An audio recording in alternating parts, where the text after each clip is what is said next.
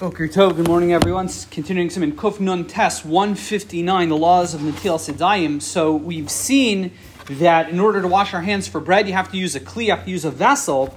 But in Siv Zayin, we also learn Not only does the water have to be poured on your, you have to pour the water uh, from a cup, a kli, a vessel, but the halacha is it needs, it requires. You have to have a person um, to be the one who, who uh, creates the energy that the water is coming onto your hands from. Uh, although this is in Sivches, the Machaber will tell us there is a shita that's Makil that says you don't need koach nosein. We seem to pretty much paskin that yes, you do. And unless it's a really extreme situation, you have literally nothing to eat, things like that, um, we tend to be machmir on that. But the halacha is nosein. You have to have the water has to come from a nosein, uh, you know, the physical energy of a person uh, bringing you the water. Now, the question is, and we're going to see there are a couple different definitions of what exactly that means, but one halacha that comes up in the Mishnah Brura that he talks about is what's the story with a pump? Think about in the good old days if uh, you had, let's say, a well, and you, you literally you would pump using some kind of mechanism, a lever, to draw the water from the well. Um, is that called koach nosen? Is that called koach gavra, the, the, energy of a person?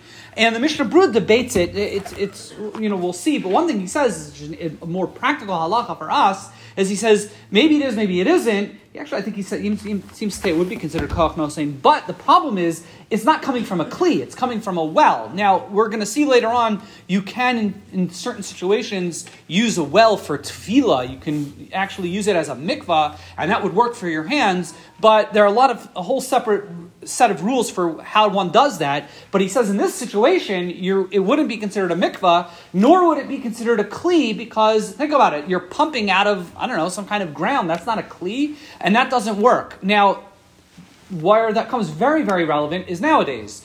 You may have heard, can you use the the pipes of your house? Can you open up a faucet? Is that considered uh, kosher for Netilas Yadayim?